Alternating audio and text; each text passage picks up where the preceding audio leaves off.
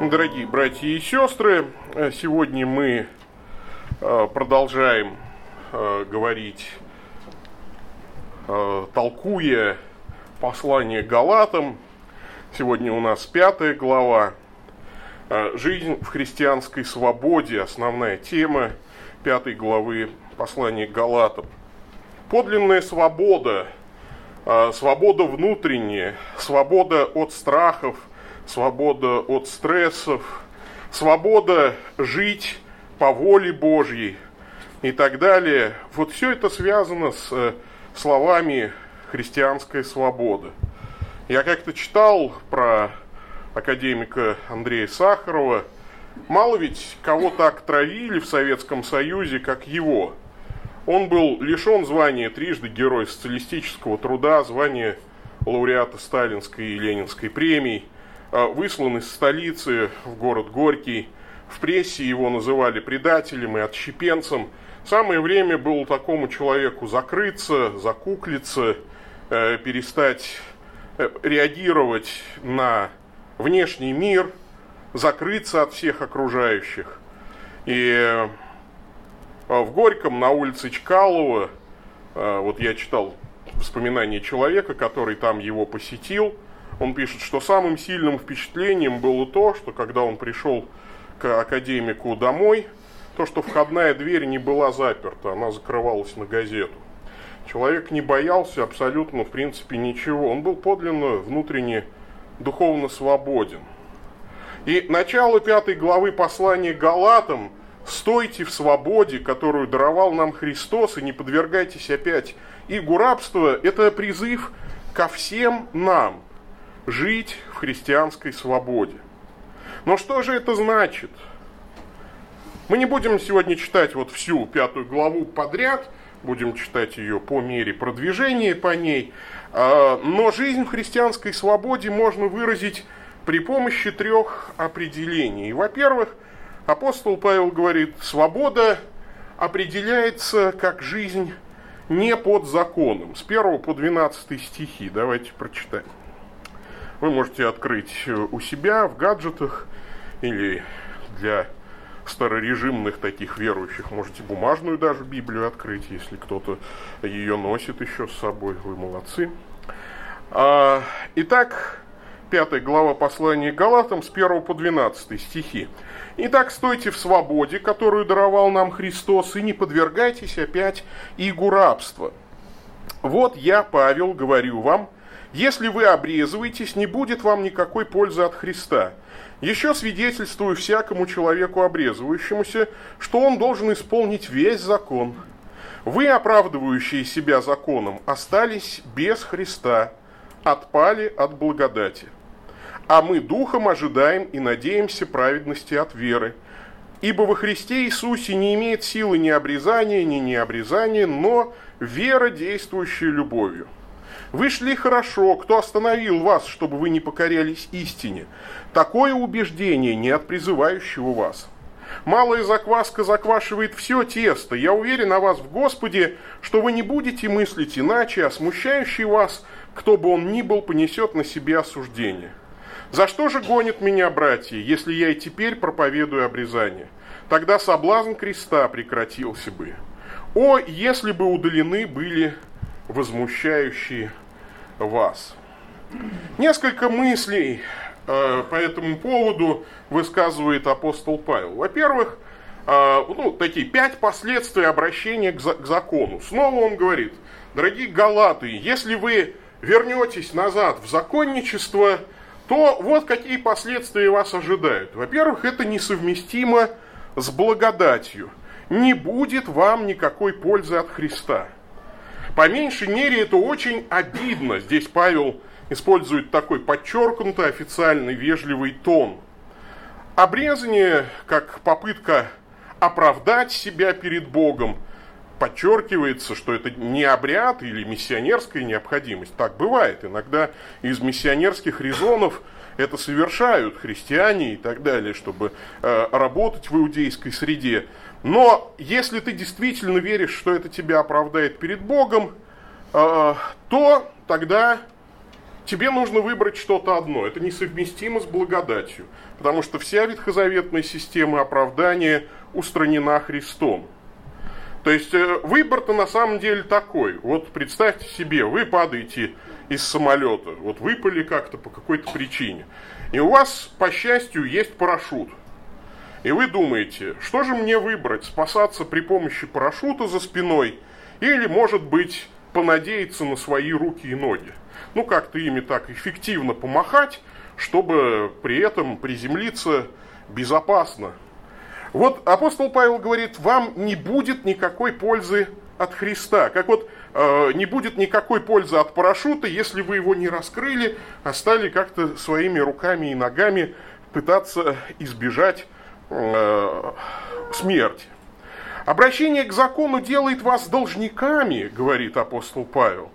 Э, свидетельствую всякому э, человеку обрезывающемуся, что он тогда должен исполнить весь закон. То есть на этом, на обрезании ничего не закончится.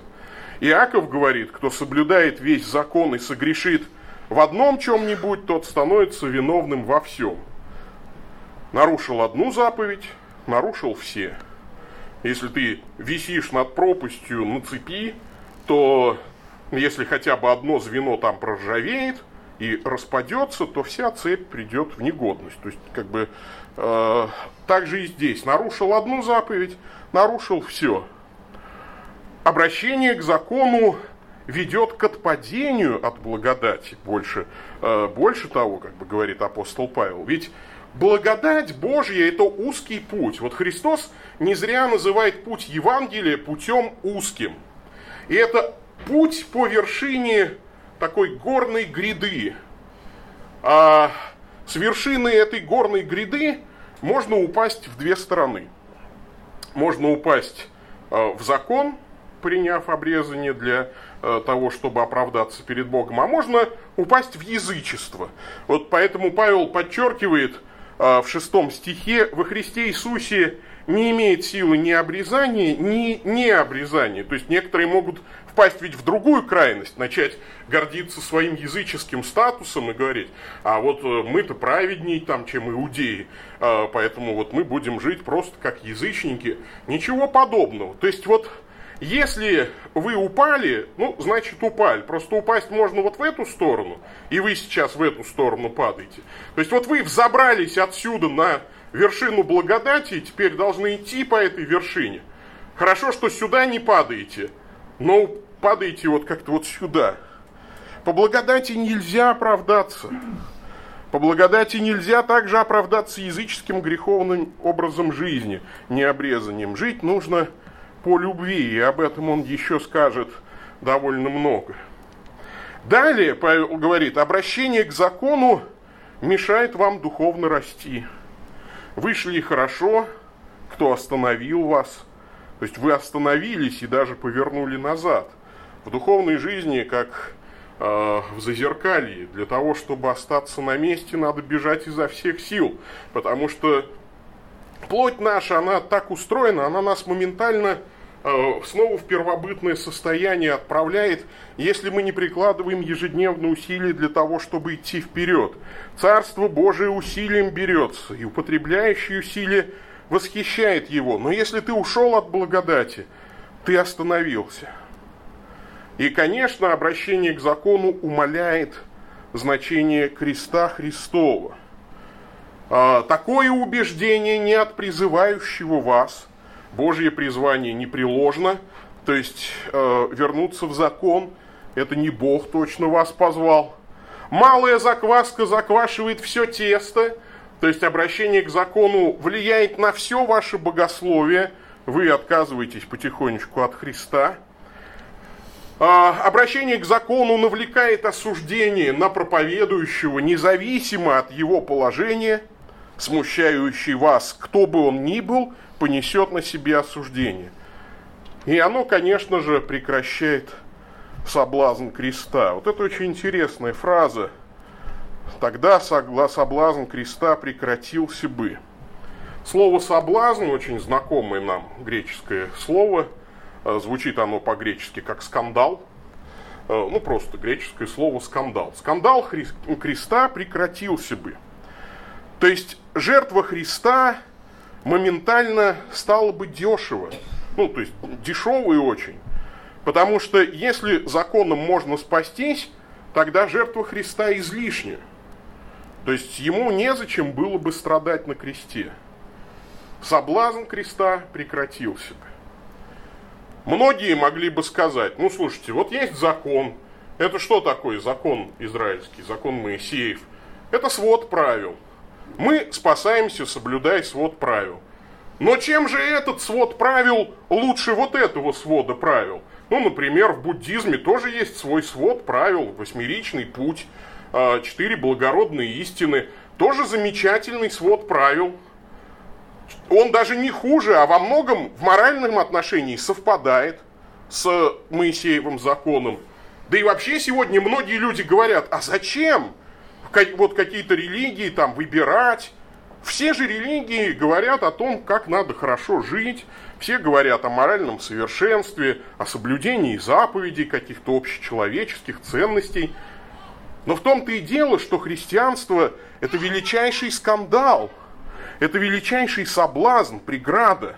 Вот слово скандал, соблазн означает на самом деле преткновение, преграда. То есть ты идешь по пути, по дороге, и вдруг такое, ну просто вот как бы скала лежит у тебя вдруг на дороге, или камни нападали, или, э, значит, бревна там лежат. То есть ты дальше идти по дороге не можешь. Ты пытаешься преодолеть этот соблазн, но спотыкаешься и в результате уходишь с этой с дороги. То есть, ну, потому что, ну, преграду поставили, значит, ты с дороги ушел. Вот такова этимология слова скандал греческого, соблазн. При этом обычно слово соблазн употребляется в негативном смысле. То есть ты шел по хорошему какому-то пути, но кто-то тебя соблазнил, поставил преграду на хорошем пути, ты споткнулся и свернул с хорошего пути на плохой. Обычно в таком значении употребляется слово соблазн. Но на самом деле само по себе слово соблазн, как преграда, оно нейтральное, оно не обязательно плохое. То есть соблазн может стоять и на плохом пути. То есть ты шел по плохому пути, и вдруг кто-то его завалил камнями, да, там, условно говоря. Ты потыкался, потыкался, дальше идти не можешь, и на хороший путь свернул. Вот соблазн креста, скандал креста, э, он заключается в том, что Христос сворачивает с человеческих путей на путь Божий. Он единственный, кто умер на кресте. Это вообще единственная такая уникальная э, жертва, которой нет ни в одной другой религии, когда кто-то умирает за твои грехи, побеждает смерть и дает тебе спасение по благодати. Поэтому Павел и говорит, о, если бы были удалены возмущающие вас. Это, наверное, самое такое крепкое выражение апостола Павла. А, еще раз можно убедиться, что весьма тактичные люди делали синодальный перевод, потому что на самом деле апостол Павел говорит, если бы ревнующие об обрезании оскопили сами себя, ну буквально, ну если бы они сами все себе там поотрезали, чтобы, ну, то есть не оставить даже потомство. То есть Павел здесь настолько возмущен тем, что вот эти лжеучителя устраняют соблазн креста, как бы разбирают эти камушки и говорят, идите дальше по иудейскому пути своему, вот, по которому вы не могли спастись раньше.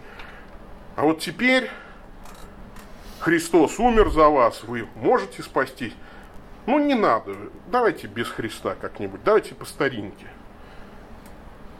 И апостола Павла это очень сильно возмущает. Он говорит, это не жизнь в свободе. Вы опять подвергаетесь игу рабства, от которого освободил вас Христос. Второе определение жизни в свободе, о котором говорит здесь апостол Павел, свобода определяется как жизнь по любви. Это с 13 по 15 стихи. Давайте прочитаем. К свободе призваны вы, братья. Только бы свобода ваша не была поводом к угождению плоти, но любовью служите друг другу. Ибо весь закон в одном слове заключается. Люби ближнего твоего, как самого себя. Если же друг друга угрызаете и съедаете, берегитесь, чтобы вы не были истреблены друг другом. От греха удержит нас любовь, потому что свобода, с точки зрения апостола Павла, это свобода от греха, а не свобода для греха. Свобода ваша не должна быть поводом к угождению плоти. Но свобода ваша должна быть направлена в русло любви и служения друг другу. Итак, вы свободны, говорит Павел. Но свобода ограничена не законом, а любовью. Потому что подлинная свобода, она в нашем человеческом понятии всегда связана с ограничением. А, ну, так бывает. Некоторые понимают свободу как а, такую бесконтрольность, что ли. Ну, условно говоря, вот ты стоишь на крыше высотного здания и можешь идти куда хочешь. Ну, вот некоторые так, значит, свободу понимают. Хочешь, э, значит, а еще лучше завяжи глаза и вообще иди куда хочешь. Вот такая свобода. Но э, в какой-то момент тебе будет небезопасно идти куда ты хочешь, потому что там край крыши, и ты можешь упасть, разбиться и так далее. Подлинная свобода – это когда тебя никто не принуждает идти в пропасть. Подлинная свобода – это когда ты знаешь, где опасно, и имеешь возможность туда не пойти. Ну, то есть имеешь возможность опасности избежать. Вот это подлинная свобода. И апостол Павел говорит, что да, ограничения в христианской свободе есть, но ограничения не законом должны быть продиктованы Моисеевым, а любовью. Ну, это известные прописные истины. Моя свобода кончается там, где начинается свобода другого. Я свободен махать руками, как я хочу. Вот я абсолютно свободный человек. Но э, свобода махания моих рук ограничена э, значит, лицом ближнего моего, который находится рядом. То есть я не могу махать руками так, чтобы бить ближних, значит. Ну или, например, ночью я свободен не спать. Я взрослый человек, э, мама меня уже не заставляет спать по ночам. То есть я могу ночью не спать. Вот абсолютно свободно не спать ночью. Но я не могу при этом громко орать, слушать музыку, играть блюз на гитаре, потому что хотят спать другие люди. То есть моя свобода ограничена моей любовью к этим людям. То есть свобода это не бесконтрольность, не беспредел. Поэтому Павел и говорит, да, то есть вот в 13 стихе, любовью служите друг другу. Свобода не должна быть поводом к угождению плоти. Более того, весь закон в одном слове заключается. Люби ближнего твоего, как самого себя. Любовь – это лучшее исполнение воли Божьей. Если ты любишь, то, конечно, ты даже требования закона, ну, они покажутся для тебя, э, значит, ну, глупыми. Ну, то есть это глупо, если вот кто-то придет в нашу семью и скажет мне, так, дорогой ваше высокопреосвященство – Свод правил я принес в вашу семью. Так, э, значит, первая заповедь. Не убивай жену свою. Ну, то есть вот так. Все, и вот прям на стену повесит. Ну и жене моей тоже, да. И ты, пожалуйста, Светлана Бегичева, матушка, не убивай мужа своего. Мы прыснем, пожмем плечами, да мне и в голову не придет ее там убивать. Там, ну, и так, ну, то есть это, ну как это вообще? То есть если ты любишь человека, ну само собой ты его же не будешь убивать. Павел говорит, любовь, вот она выше закона.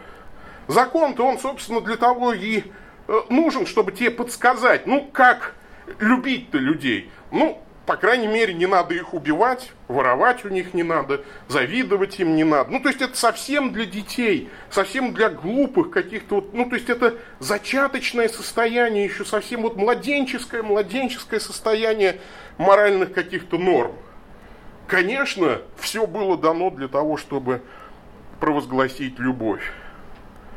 И, кстати, очень интересно, ведь вот если кто-то из вас читал даже 10 заповедей на языке оригинала, вы с удивлением увидите, что там нет императива.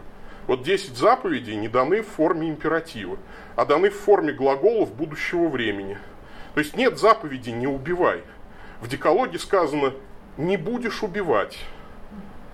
Не, не, не сказано «не прелюбодействуй». Буквально, вот чисто грамматически сказано, не будешь прелюбодействовать. Ну, то есть понятно, что это такая форма императива. То есть мы иногда тоже так детям говорим, нет, ты не будешь есть пирожное, ну, то есть, ну, в том смысле, что не надо тебе. Э, или даже мы в форме прошедшего времени иногда сильные там императивы. Так, перестал есть, пир... ну, то есть, вот, ну, и так далее. То есть мы, понятно, что не всегда прям вот повелительное наклонение. И мы разные э, времена глагола используем для повеления. Но не, не случайно именно будущее время – как бы подразумевая, вот когда возлюбишь, не будешь убивать. Вот когда возлюбишь, не будешь завидовать. Вот когда возлюбишь, не будешь прелюбодействовать. То есть даже в самом, в самом глагольной, в самой глагольной форме этих заповедей заложена любовь. И отсюда, конечно, недалеко до знаменитой мысли Августина Блаженного. Возлюби Бога твоего всем сердцем, всей душой, всей крепостью твоей и делай, что хочешь. Потому что когда ты возлюбил Бога, ты не сможешь сделать ничего плохого. Не так давно я читал про э, такой э, транспорт, транспортное судно под названием Дорчестер – он э, вышел из Нью-Йорка в 1943 году, направился в Гренландию, на борту было около 900 пассажиров, гражданских и военных. И после полуночи 3 февраля 1943 года судно было торпедировано немецкой подлодкой недалеко от Ньюфаундленда в Северной Атлантике. На корабле было четыре священника. Э, их звали Джордж Лэнсинг Фокс, священник методистской церкви, Александр Дэвид Гуд, э, реформа, ну, иудей, реформатор, да, э, реформ, реформаторский иудаизм, раввин, э, Кларк Вандерсал Полинг, священник христианской реформаторской церкви, ну и Джон Патрик Вашингтон, отец Джон, э, священник римской католической церкви. Четыре капеллана было там. Э, капелланы взяли на себя руководство эвакуации, пытались успокоить людей, помогали обезопасить пострадавших и раненых. Когда были розданы спасательные жилеты, обнаружилось, что их не хватило всем потерпевшим. Но вы знаете, что членам команды жилет-то точно положен. И капелланы сняли все как один свои спасательные жилеты и отдали другим. Они помогли усадить в шлюпки э, большее количество людей. Затем капелланы сложили руки, произнесли молитвы и стали петь гимны. И погибли вместе с кораблем. Один из выживших э, рассказал об этом. Когда я отплыл от корабля, я оглянулся. Все было освещено сигнальными ракетами. Судно затонуло, задрав нос вверх. Последнее, что я видел, было четверо капелланов, молившихся о нашем спасении. Они сделали все, что могли. Более я их не видел. У них не было шансов выжить без спасательных жилетов. И я вот подумал, что да, долг священника, вот он такой.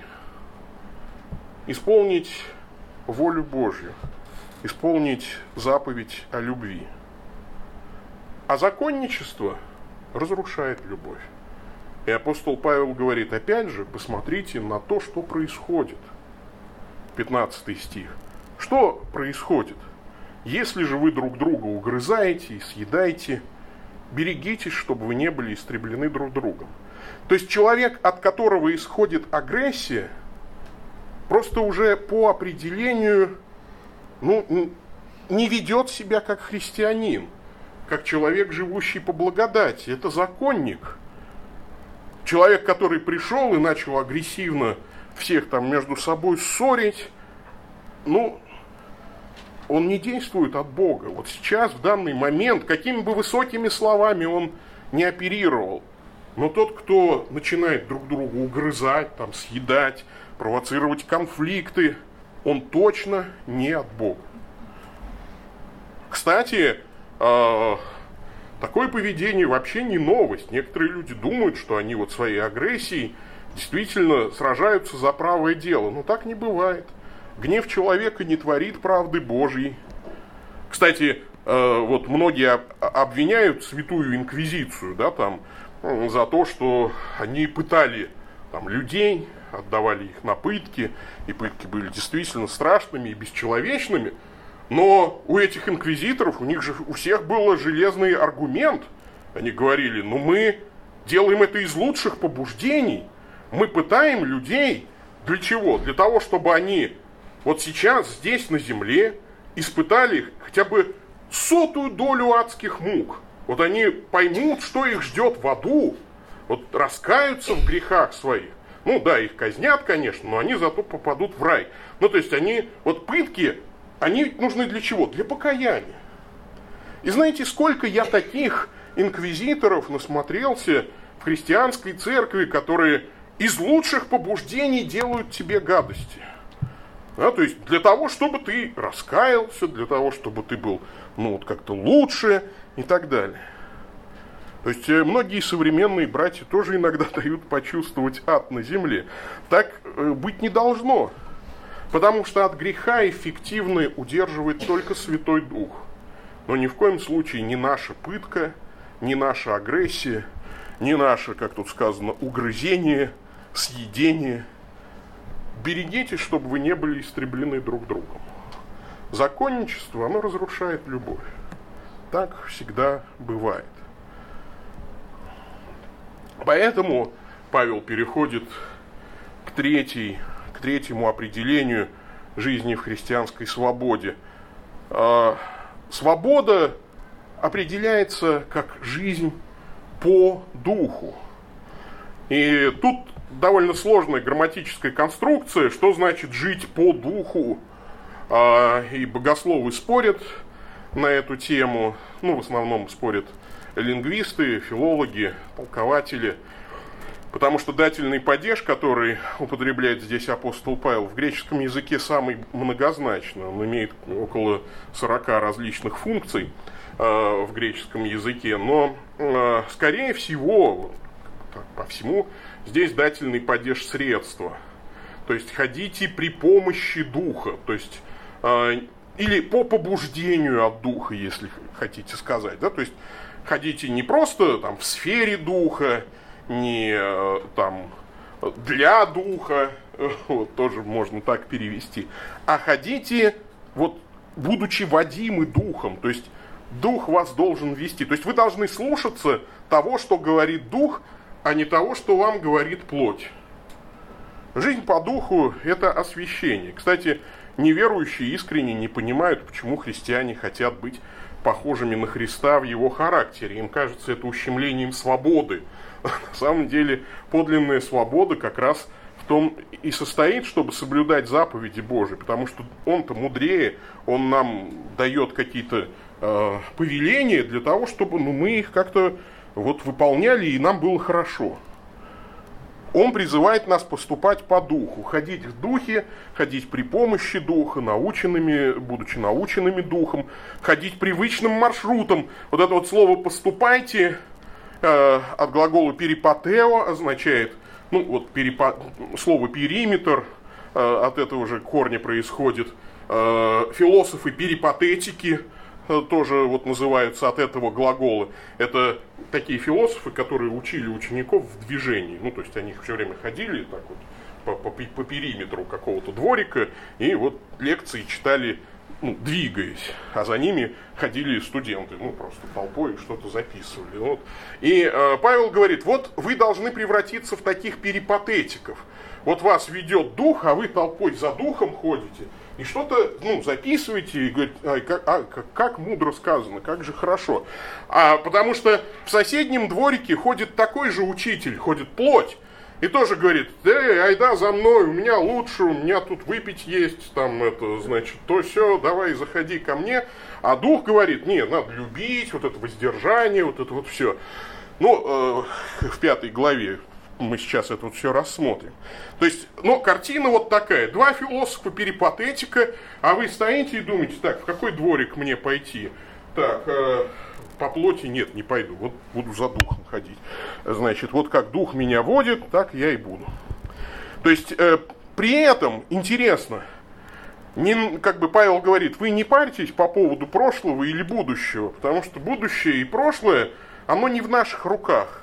Вот просто сейчас поступайте по духу. Это очень легко на самом деле. Вот прямо вот сейчас. То есть э, некоторые же христиане, они говорят, ну вот, как же это всю жизнь жить свято, это же так тяжело. А Павел не говорит, там, всю жизнь там жить. Вы вот сейчас, вот, вот сейчас живете, вот сейчас прям поступите по духу. Поступайте. Вот потому что прошлое вы не измените, будущее не в вашей власти, а вот в вашей власти сейчас. Вот прямо сейчас просто живите по духу. А как же, у меня же вот плоть зовет, а, ну ты не слушай плоть, ты слушай дух. А, это же как в этом в знаменитом вот в этом выражении, как не думать про белую обезьяну. Там. Ну или вот, э, как не думать о цифре 8. Я вот попрошу вас, в течение 10 секунд не думайте о цифре 8. Но как же вы можете не думать о цифре 8? Да очень просто. Думайте о цифре 9. Вот, собственно, и все. И не будете думать о цифре 8. Как э, избежать вот этого, как вот плоть зовет? Да ты по духу начни поступать. Я просто, ты же два дела не можешь делать одновременно. Э, там, грешить и молиться. Ну, Некоторые, наверное, могут, некоторые такие духовные Юлии Цезари, но э, обычно не могут, обычно, э, э, обычно нет. Поэтому Павел говорит, хорошему человеку ведь не нужны списки запретов. Он просто будет каждую секунду думать о побуждениях духа. Потому что, а что, ну, ну все-таки я вам примерный списочек дам. Если уж хотите, говорит апостол Павел, ну вот вам дела плоти. Дела плоти, в общем, всем вам известны. А, и здесь такие а, четыре категории дел плоти. А, в первую входят четыре греха, связанные с сексом, прелюбодеяние, блуд, порнея, от этого слова происходит слово порнография, то есть э, все виды незаконных сексуальных связей вне брака. Нечистота, акатарсия, довольно широкое понятие, включающее в себя любую моральную нечистоту в мыслях и поступках. Непотребство, асилгея, то есть это открытое и бесстыдное проявление вышеупомянутых грехов – а, дальше идут два других греха, связанные с религией. Идолослужение и волшебство. А, Насти нет моей. Ну, тут вот всех химиков и аптекарей, ну, провизоров – ну, ждет такой ужас, когда они читают это по-гречески, потому что там слово фармацея стоит. Ну, то есть фармакологией нельзя ну, заниматься. Но, ну, конечно, имеется в виду вот именно религиозная такая фармакология, изготовление а, одурманивающих веществ, при помощи которых можно впадать в транс. Ну, то есть шаманизм такой, да. А, вот, идолослужение и волшебство, пожалуйста. Дальше идут, э, значит, такие социальные э, пороки. Э, вражда, э, значит, причем вражды там буквально, да, множественное число. Враждебные чувства, которые питают друг другу люди. Ссоры, то есть такая, ну, уже, то есть вражда это когда ты чувствуешь вражду, но еще ничего не говоришь. А ссора это когда ты уже ну, выплеснул на человека. А, вот. А, распри, зависть, ну и так далее. Гнев. Вот все это, ну такое, даже убийство, а, тут э, его нет в русском тексте, разногласия, ереси, ересь это тоже на самом деле просто ну, такое сильное разногласие с истиной, когда человек уходит от истины. Ну и четвертая группа Э, связанные с употреблением одурманивающих веществ. Ну, условно говоря, если э, фармация – это изготовление наркотических, э, значит, это вот квалифицируется как употребление. Здесь, наверное, изготовление и хранение. Не знаю, как юристы там это квалифицируют. Да, значит, а это вот употребление уже их. А, пьянство и бесчинство. Причем э, это по-гречески звучит так звукоподражательно. Мета и камой. Ну, то есть пьянки-гулянки мы бы вот так перевели. Это потому что пьянство и бесчинство, ну, это вот э, действительно такие попойки, пирушки, на которые были гораздо римляне всякие. Ну, в общем, и Павел говорит и тому подобное. В общем, можно список долго продолжать, и, и нет смысла этот список как-то писать. Все это приводит к отпадению от Бога. Предваряю вас, как и прежде предварял, поступающие так Царство Божие не наследует. Вот вы перешли в класс вот этого учителя плоть, и все, вы Царство Божие не наследуете, если вы в этом классе останетесь. Ну тут э, я сделаю лирическое такое отступление, что приводит к отступничеству, что приводит к отступлению от Бога. В послании к евреям этот процесс очень хорошо описан. То есть не, не то, чтобы ты там разгневался и сразу спасение потерял. Нет, отступление от Бога это если ты в этом классе от, остался, прописался, и вот ходишь в этом классе э, поступающих по плоти. Причем э, первая стадия это запутаться в грехе. То есть вы запутываете, запутываетесь, возвращаетесь в свои старые какие-то грехи, как пес возвращается на свою блевотину, и вымытая свинья идет валяться в, грязи. А вторая стадия – это ожесточение сердца. То есть, когда ты не просто согрешил, а когда ты уже грешишь, да и тебе уже и все равно. Потому что, когда ты просто согрешил, ты страдаешь еще, как дитя Божие, страдаешь, тебя совесть мучает, ты молишься, на первой стадии ты запутался в грехе, но ты хочешь оттуда выбраться, страдаешь, молишься, пытаешься, не всегда получается, иногда нужна помощь. А на второй стадии сердце у тебя уже ожесточилось. То есть ты уже ничего не чувствуешь, уже никаких угрызений совести. Но и отсюда, в принципе, можно еще выбраться. Ожесточение сердца. Ну, потому что Господь может размягчить сердце. Можно помолиться, можно еще попросить помощи, можно еще как-то раскаяться. А вот уже третья стадия отречения от Христа, когда сердце настолько ожесточилось, что ты говоришь, а мне Христос-то уже и не нужен. И это вот люди просвещенные, вкусившие дара небесного, соделавшиеся причастниками Духа Святого, вкусившие благого глагола Божия и сил будущего века, и отпадшие – их нельзя уже обновлять покаянием. Если мы, получив познание истины, произвольно грешим, не остается больше жертвы за грехи. И по контексту произвольный грех – это вот как раз отречение от Христа. Потому что отвергшийся закона Моисеева при двух или трех свидетелях без милосердия наказывался смертью, да, то тягчайшее наказание – ждет того, кто попирает Сына Божия. Вот что, э, какой произвольный грех здесь имеется в виду. Попирание Сына Божия, непочитание за святыню кровь завета, которую освящен, а, Духа благодати оскорбляет и так далее. То есть вот человек уже отказался от Христа, и отсюда уже вернуться нельзя. Это уже путь Иуды. Да? То есть только некое страшное ожидание суда и ярости огня. Вот это приводит к отпадению от Бога.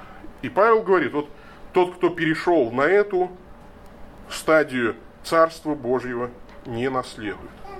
Но вы лучше идите в класс э, Духа Святого, потому что плод Духа избавляет вас от закона, укрепляет вас в отношениях с Богом. Здесь плод в единственном числе, производит его Дух Святой – и здесь 9 таких частей этого плода, ну как гроздь винограда такая из 9 ягодок. А, вот. Первые три качества отражают состояние души человека и источник их в Боге, любовь, о которой мы уже говорили, радость во Христе, мир. А, Причем вот тут понятно, что не надо самому в себе это вот все выращивать как, чем больше ты послушан Духу Святому, тем больше у тебя появляется в жизни и любви, и радости, и мира. То есть оно растет. Дух Святой это выращивает. Следующая триада добродетелей направлена на других людей. подкрепляемые любовью, радостью и миром. Это долготерпение, буквально великодушие, а, благость, то есть доброта, и милосердие. А, вот, тоже такая прямота, честность души, способность делать добро даже тем, кто этого не заслуживает. Ну и последние три добродетели определяют наше поведение. То есть это верность. Вера здесь не в том смысле, что ну, ты вот как-то сидишь и так сильно веришь, а именно верность. То есть э, то, что ты надежный человек, на тебя Бог может положиться. А, верность, кротость, умение себя сдержать, даже когда тебе очень хочется наорать на кого-то, надо сдерживаться. И воздержание вообще любой, э, любая способность себя контролировать, обуздывать плотские инстинкты, о которых речь шла выше. Вот это вот все взращивает в нас Дух Святой. Если мы вот по Духу, то есть вот мы ходим за Духом, должны ходить за Духом и записывать так, каждую секунду. Любовь, радость, мир, долготерпение, благость, милосердие, вера, кротость, воздержание. Так, у меня с кротостью проблемы, с воздержанием проблемы, все, совсем проблемы. Так, еще похожу. Значит, все, вот э, э, главное, но главное дела плоти не делать. Главное ходить, молиться, э, просить, чтобы Бог все это взращивал и не поступать по плоти. Э, конечно, все это делает Дух Святой, сверхъестественным образом.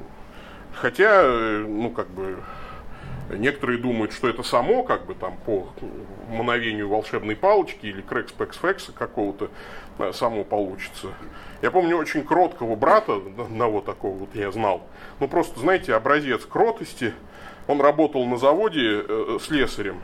Но я знаю, что слесари на заводе, они это, ну, обычно злые, хмурые, ругаются все время. И я его спросил, я его спросил, его Тимофей звали, я говорю, Тимофей, а как ты вообще вот на заводе там вот остаешься кротким все время таким вот? Ну, и я ждал, когда, ну, что он мне волшебное слово скажет какое-нибудь, ну, ну, там, утром молись вот такой молитвой 10 раз, ну, и будешь такой же кроткий, как я. А он э, говорит, ну как, ну, сдерживаться надо. Говорю, то есть, конечно, раздражают все, ну, сдерживаться надо, сдерживать. Я говорю, ну ты даешь, ну что, что, за секрет такой вообще хождение по духу? Ну, говорит, да, вот сделать. Вот как, не поступать по плоти, поступать вот как дух учит. Вот любить их за раз всех этих. Добро им делать, молиться. И Павел продолжает, он говорит, жизнь по духу это же фактически самоубийство такой, практический совет. Те, которые Христовы, распяли плоть со страстями и похотями. Если мы живем духом, по духу и поступать должны. Не будем тщеславиться, друг друга раздражать, друг другу завидовать. Вот вам, собственно говоря, практические советы. Как ходить по духу? Распять плоть. Безжалостно, больно, решительно. То есть, когда вам кажется, что вы должны быть счастливыми, там, да, и счастье познать в грехе, помните, что ваша задача не быть счастливыми, а быть святыми. Это обычно, знаете, так люди говорят, которые разводятся со своими там супругами, чтобы жениться на ком-то другом. Говорят, ну мы же имеем право на счастье. Нет, у тебя есть право на святость. А на счастье, вызванное грехом, у тебя нет никакого права. Надо выбирать святость, поступать по духу, и жить в мире с людьми, не тщеславиться, э, не говорить, что ты самый там духовный, э, значит, не раздражать других людей, не идти на конфликт, а напротив, ну, не завидовать чужой жизни, ну а напротив стараться помогать, поддерживать других. Мне нравится этот рисунок очень, да, вот в школе, когда мальчик без рук рисует ртом, все дети вокруг тоже ну, пытаются дел- делать так же, чтобы ему было не обидно. Знаете, когда вот люди друг друга поддерживают, то и отношения, ну, как-то другие, что называется, в коллективе. Я недавно прочитал, в Канаде 500 врачей подписали петицию против повышения своих зарплат. А почему? Потому что они считают, что если врачам-терапевтам повысить зарплаты, то это несправедливо по отношению к фельдшерам, медсестрам и санитарам. Ну э, и не своевременно на фоне сокращения финансирования медицинской помощи. И а, они говорят, ну, то есть, если уж повышать, давайте всем повышать. А если только нам, то не надо. А, интересная такая инициатива. И знаете, я больше чем уверен, они добьются, что просто всем повысят зарплату. А, вот. Э, добьются этого, потому что вот, когда ты не топишь других, а других поддерживаешь, только тогда и получается жизнь по духу.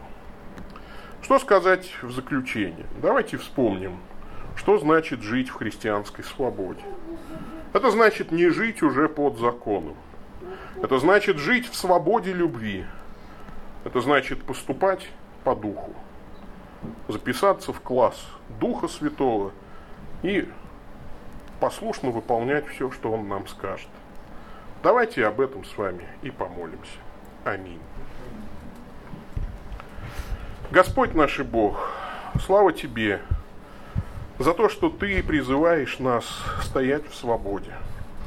Помоги же нам освободиться от законничества, а даже от законнического типа мышления. Научи нас жить в свободе любви Твоей и поступать по духу, постоянно поступать по духу. Как Ты бы хотел, чтобы мы поступали, так пусть и будем мы поступать. Слава Отцу и Сыну и Святому Духу. Аминь.